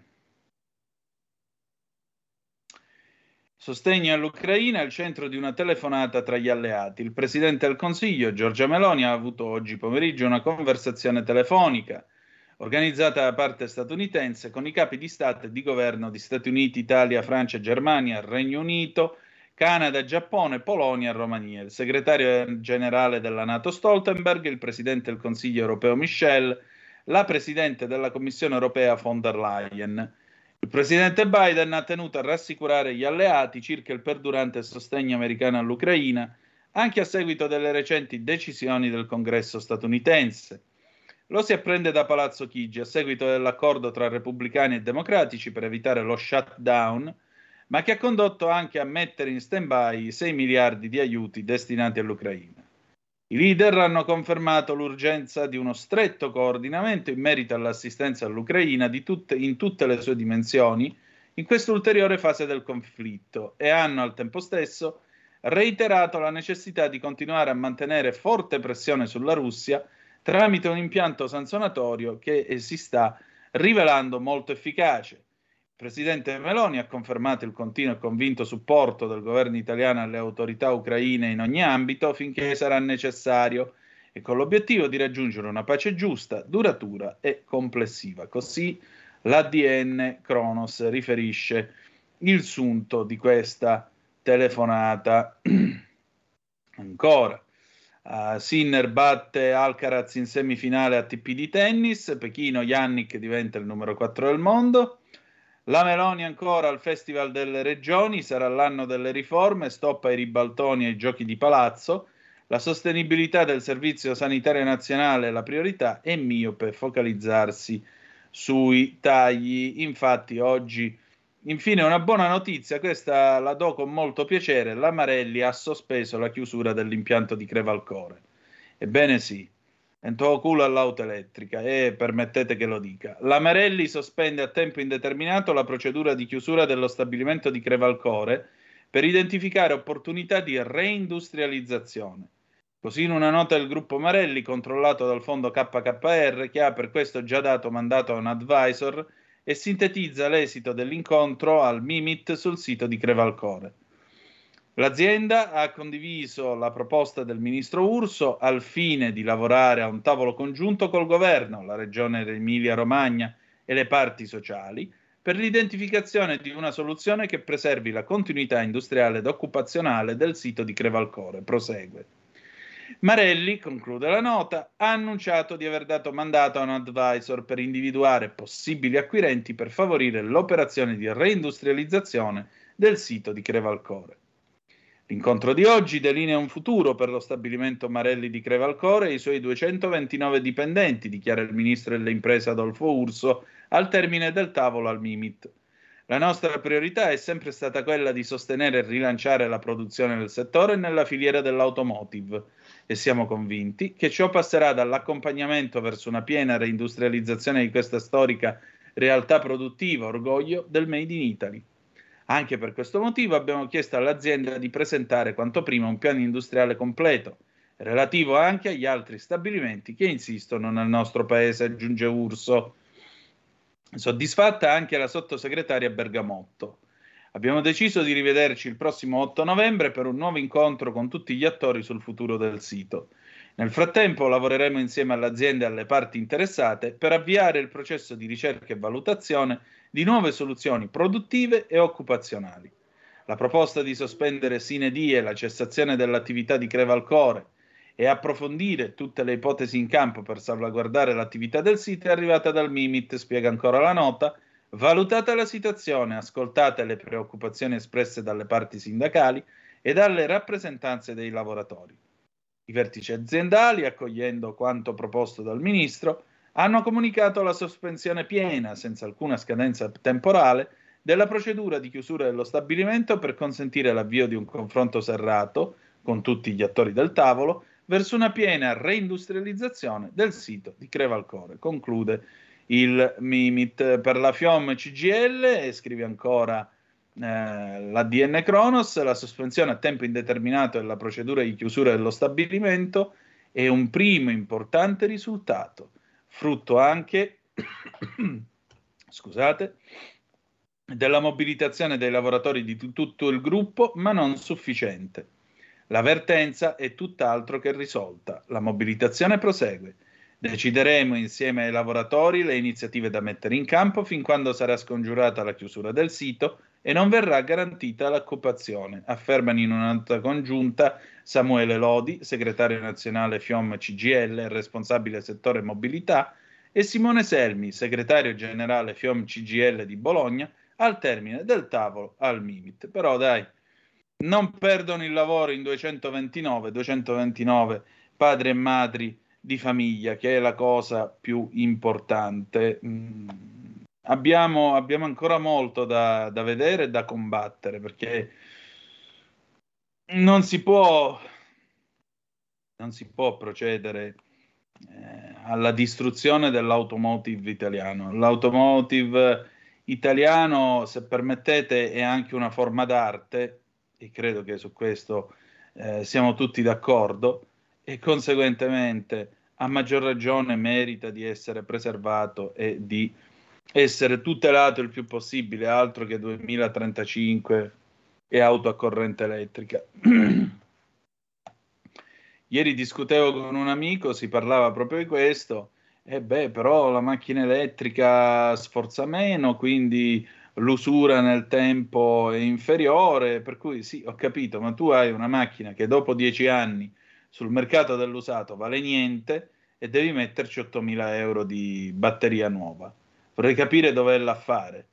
Tu compri una macchina, un'automobile meccanica col motore endotermico, la paghi 300 euro, ci metti quattro pezzi di ricambio e ci puoi girare ancora qualche anno. Non spendi 8.000 euro per metterci una batteria nuova o per rifarla da capo. Insomma, diciamo che a me personalmente lo sapete, questa storia dell'auto elettrica non arreca, non arreca molto godimento, anzi, direi che Dio ce ne scampi e liberi, visto e considerato che non credo proprio sia il caso di averla. ehm,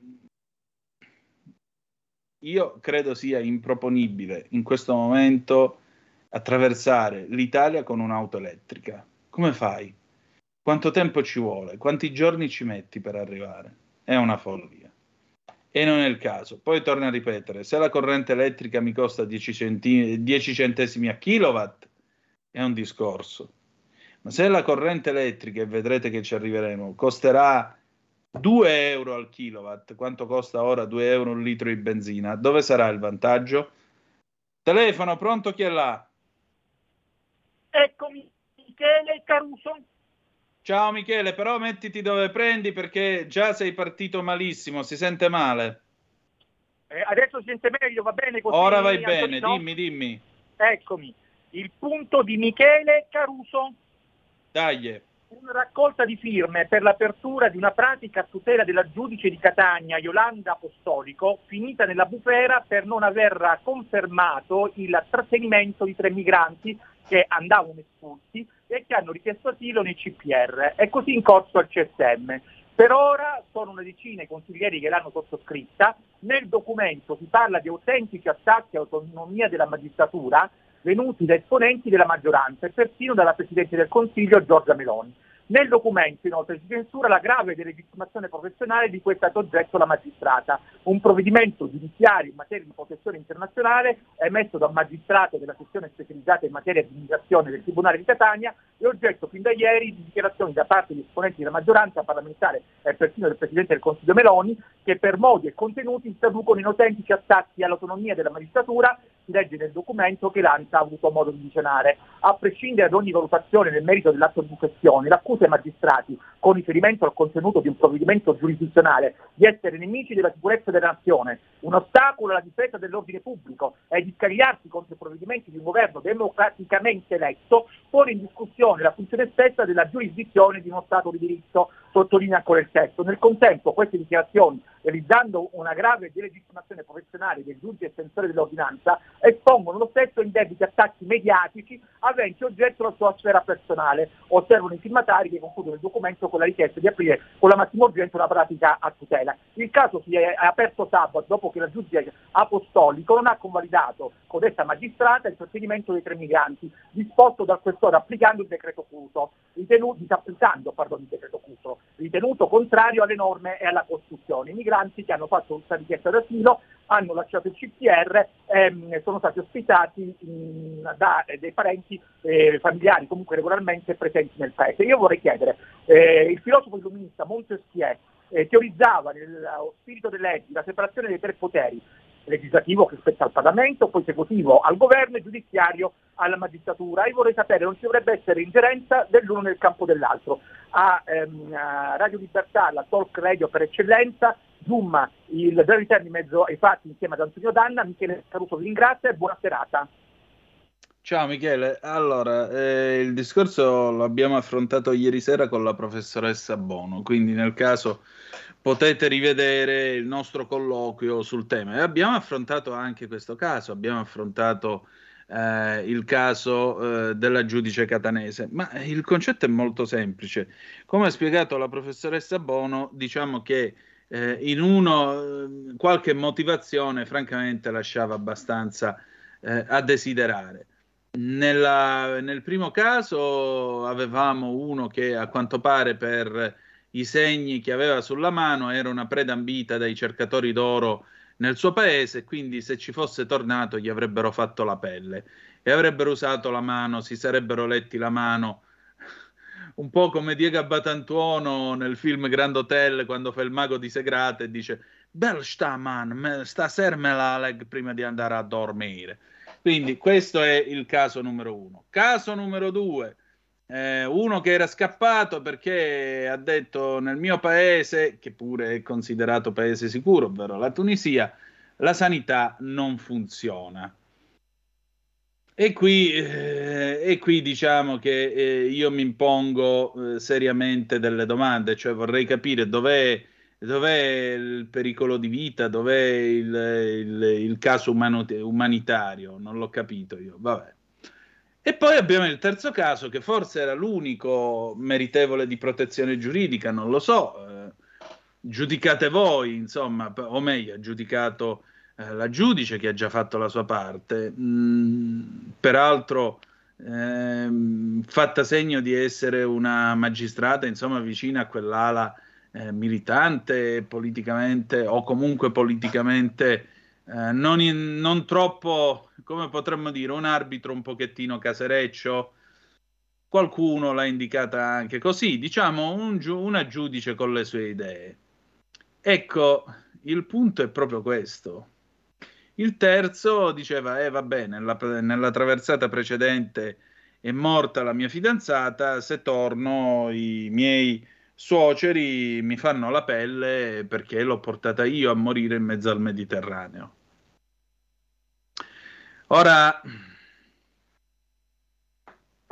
la professoressa Bono, che ha enorme esperienza in, questa- in questo settore, ha detto che di motivazioni eh, per fare ricorso ne ha lette di tutti i tipi nel corso della sua attività professionale.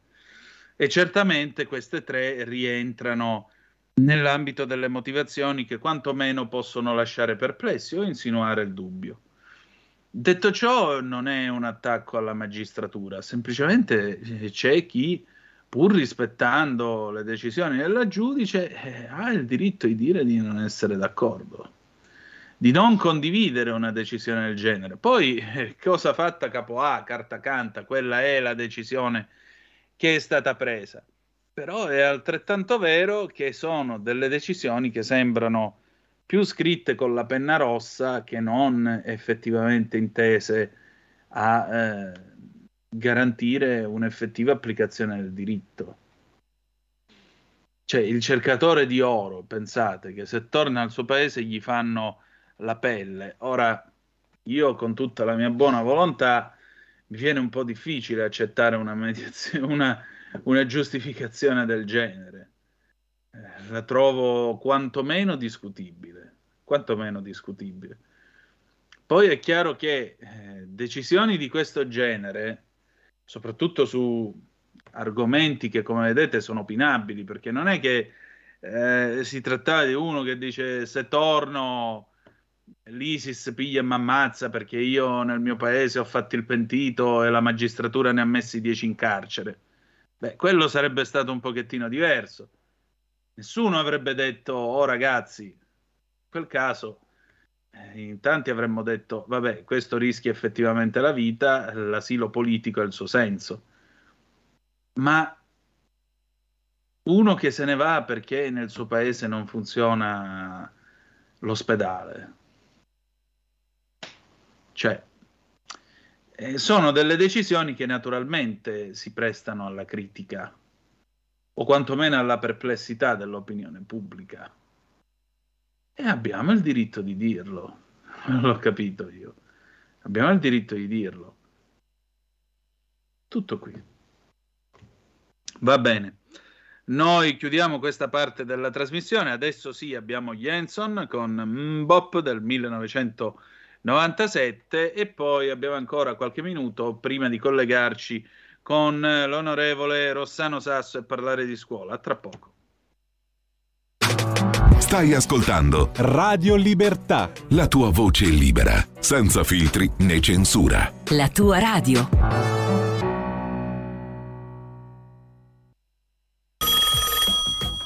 Pronto? Avvocato. Mi dica. C'è bisogno di lei.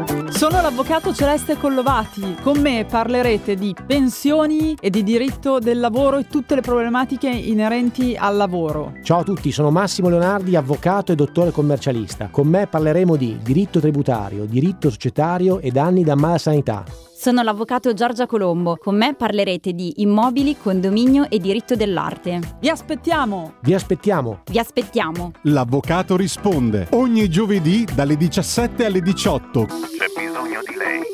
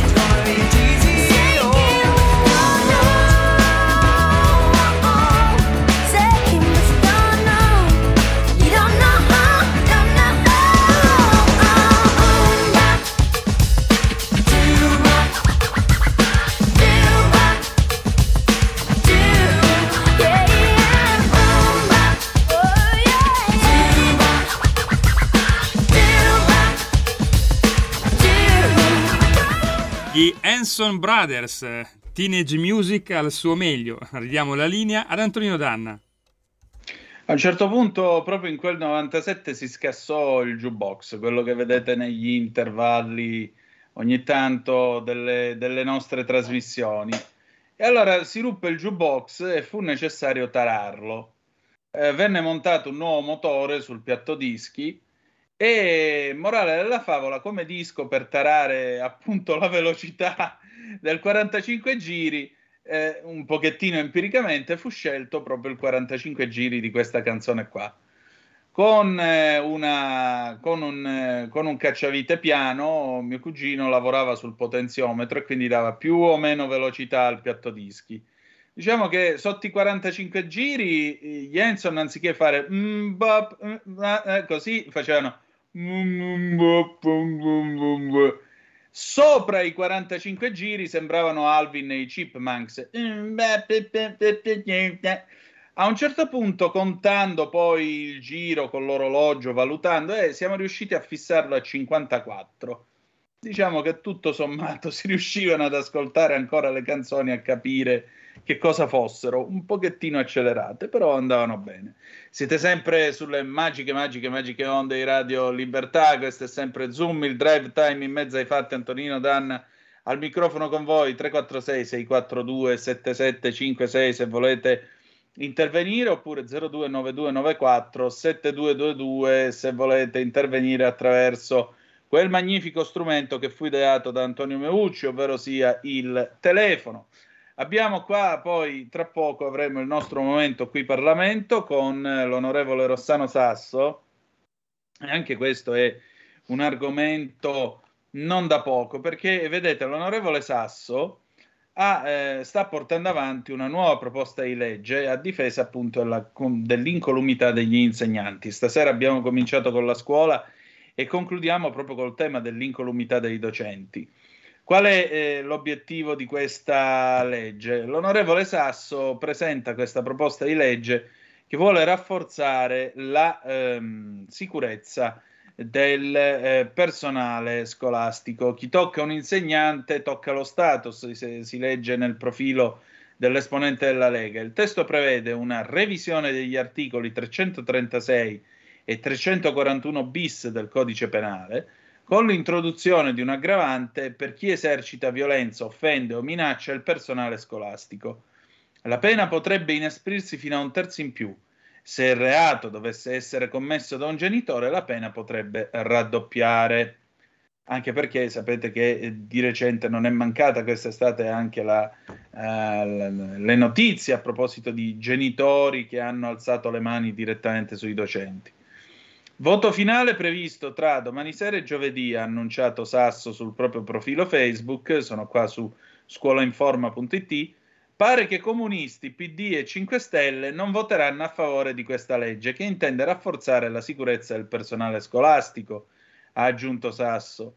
La proposta di legge inoltre include l'istituzione di un osservatorio nazionale sulla sicurezza del personale scolastico presso il Ministero dell'Istruzione e del Merito. L'organo dovrebbe poi avere il compito di monitorare qualsiasi atto di violenza attuato in ambito scolastico. L'organo, in contatto col Parlamento, andrebbe poi a suggerire al Ministero iniziative per migliorare i rapporti tra studenti, professori e genitori.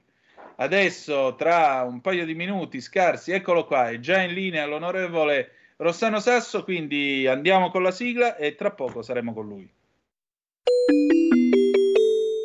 Qui Parlamento.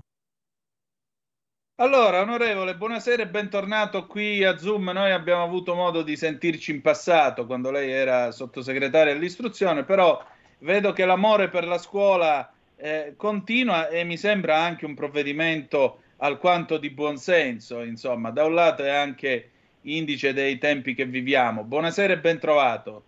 Eh, grazie, grazie, buonasera a tutti, bentrovati. Beh sì, io continuo ad occuparmi di scuola, questa volta come capogruppo della Lega in Commissione Cultura della Camera e e a dirla tutta questa è una legge che io depositai nel 2019. Nel 2019 purtroppo però PD e Movimento 5 Stelle avevano la maggioranza numerica e pensarono bene di delegare questa tutela degli insegnanti in un cassetto. L'ho ritrovata piena di polvere, l'ho, l'ho spolverata, l'ho depositata a gennaio, eh, grazie alla Lega e nel governo di centrodestra, dopo otto mesi, quindi insomma un iter abbastanza rapido per una legge, al netto della burocrazia parlamentare, ci troviamo questa settimana ad approvarla in via definitiva. Noi intendiamo semplicemente restituire autorevolezza e prestigio agli insegnanti ma anche agli altri lavoratori della scuola perché riguarda anche il personale amministrativo, tecnico ed ausiliario e gli stessi dirigenti scolastici. La legge è molto semplice. Sentivo nella premessa, eh, non è soltanto repressiva, giustamente aggiungo nei confronti di chiunque usi violenze, minacce o oltraggio a quello che è un pubblico ufficiale, perché l'insegnante nell'esercizio delle proprie funzioni è un pubblico ufficiale. E noi abbiamo messo delle circostanze aggravanti specifiche, cioè chiunque appunto usi violenze, eh, oltre la pena prevista già dall'articolo 331 e 345 del codice penale, noi gliela aumentiamo fino alla metà.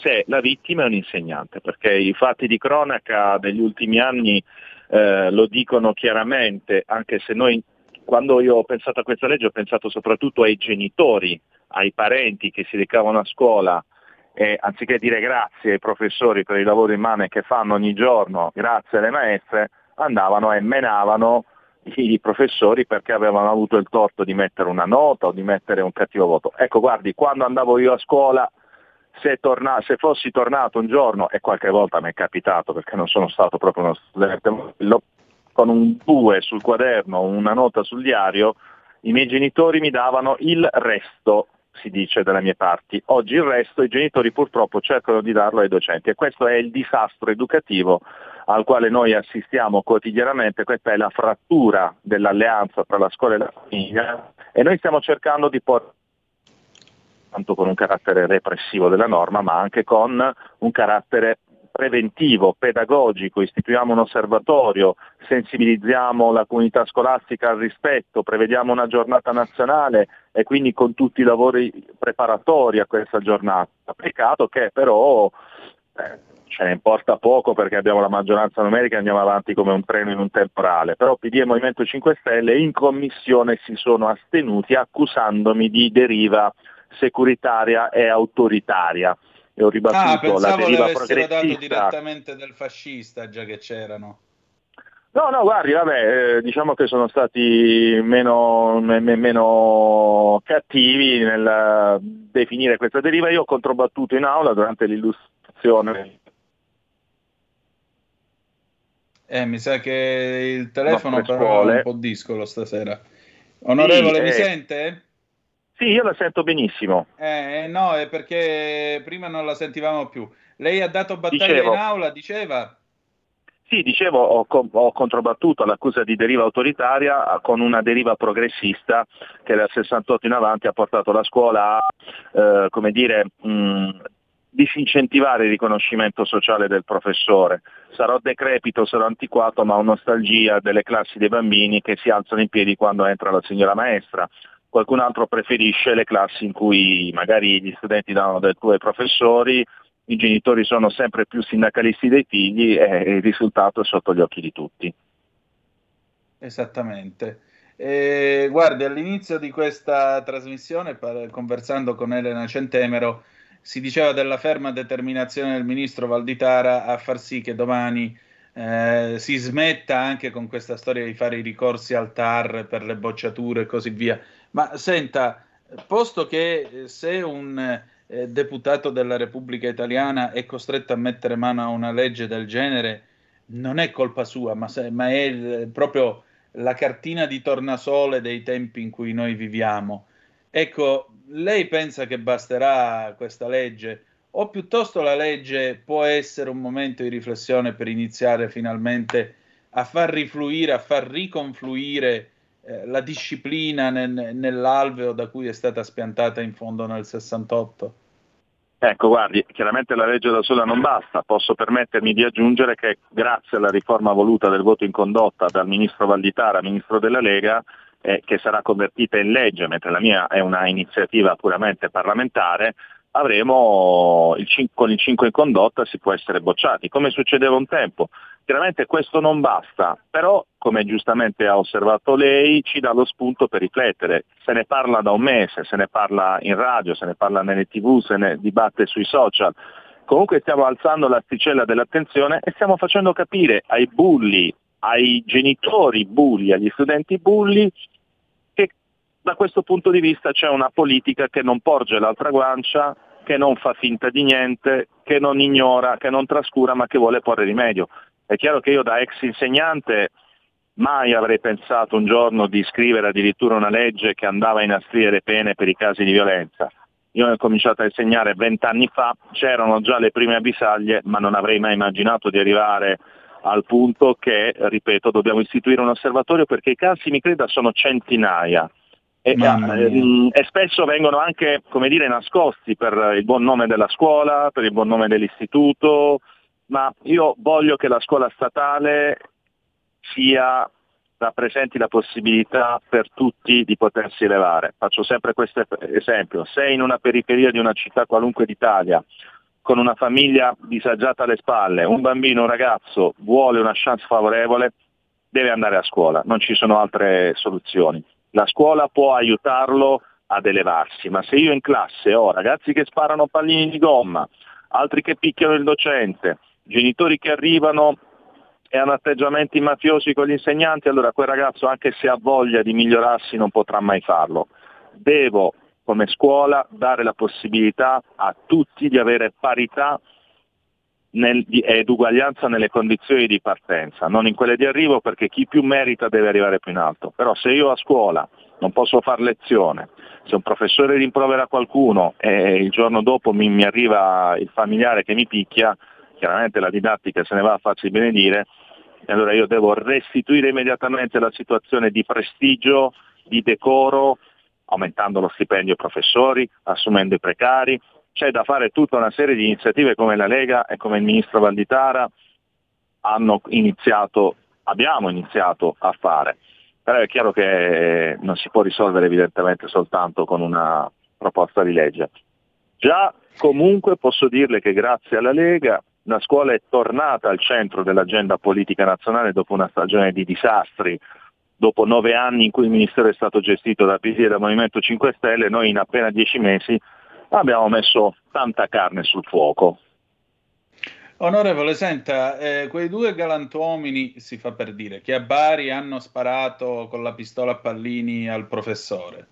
La vicenda Eh. si è conclusa con 15 giorni di sospensione, che significa non ammissione al successivo anno scolastico. Il che, diceva la nostra Elena Centemero, la lasciava perplessa perché non se ne capiva il senso, tanto valeva, eh, sarebbe stato meglio procedere all'espulsione per direttissima.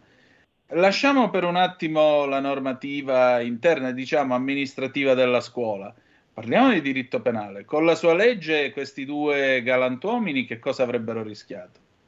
Beh, c'è da fare un passo indietro, nel senso che il professore ha da subito dichiarato che non avrebbe denunciato perché è un reato perseguibile su querela di parte quando non produce lesioni, eh, il professore non avrebbe voluto denunciare gli studenti e io non entro nel merito perché c'è una sfera intima, c'è un rapporto con i propri alunni, però lo stesso professore poi ha chiesto una punizione esemplare. Eh, Attualmente non è ancora entrata in vigore la riforma del voto in condotta, sarà convertita in legge al netto degli emendamenti, provvederà alla eh, bocciatura. A me piace molto il concetto di giustizia riparativa.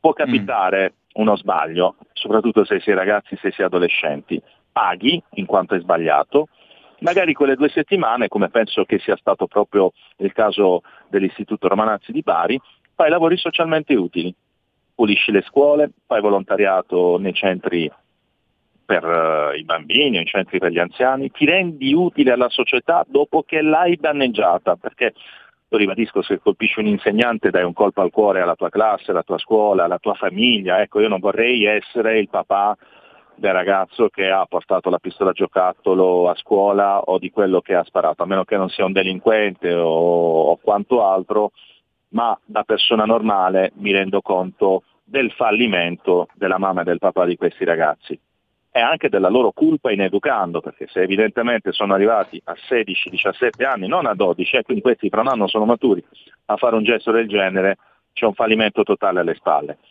Noi non vogliamo, come dire, sbattere in galera i ragazzi, tranne quando, come nel caso di Abate Grasso, uno di questi giunge ad accoltellare alla gola un insegnante, perché anche questo è successo in una scuola a maggio di Abbiate Grasso. E tendiamo sempre, come dire, a rieducare. Mi piace molto il concetto di giustizia riparativa, però non mi piace che non tutta la politica si sia resa conto che questa è una vera e propria emergenza democratica. E meglio non si poteva dire. Onorevole, io la ringrazio molto. Insomma, se tutto va bene, per giovedì alla Camera si passa? Sì, sì, sì, eh, abbiamo fatto l'illustrazione generale, manca soltanto, è già calendarizzata per giovedì, al netto di qualche ritardo dei provvedimenti precedenti o al massimo entro la prossima settimana dovremo portare a casa quella che simpaticamente dei, dei giornalisti del settore scolastico hanno definito come la legge Sasso. Ecco, e pigliamoli a pietrate, cioè che ci siamo. Senta, mi passi, Ecco, bravo. mi passi l'idiozia della battuta. Dopo si va, si va in Senato o abbiamo già Sì, concluso? sì, subito dopo si va in Senato eh. dove il Presidente della Commissione Cultura, che è un leghista come me, pugliese, l'amico fratello Roberto Marti, saprà come dire, velocizzare l'iter e dare subito per il prossimo anno scolastico uno strumento difensivo in più. Molto bene. La ringrazio molto, onorevole. Saluti, buon lavoro e buona serata a tutti. Buon lavoro anche a lei, buona serata. Qui Parlamento. Oh, e siamo arrivati alla fine di questa puntata di Zoom. Direi che, insomma, come vedete, qualcuno cerca di arginare l'ondata e in qualche modo vedrete che rifluirà e magari questo paese tornerà a essere un paese normale nel quale c'è un po' di disciplina, a scuola si impara a fare la propria parte, a, da- a vivere in una comunità rispettando le regole.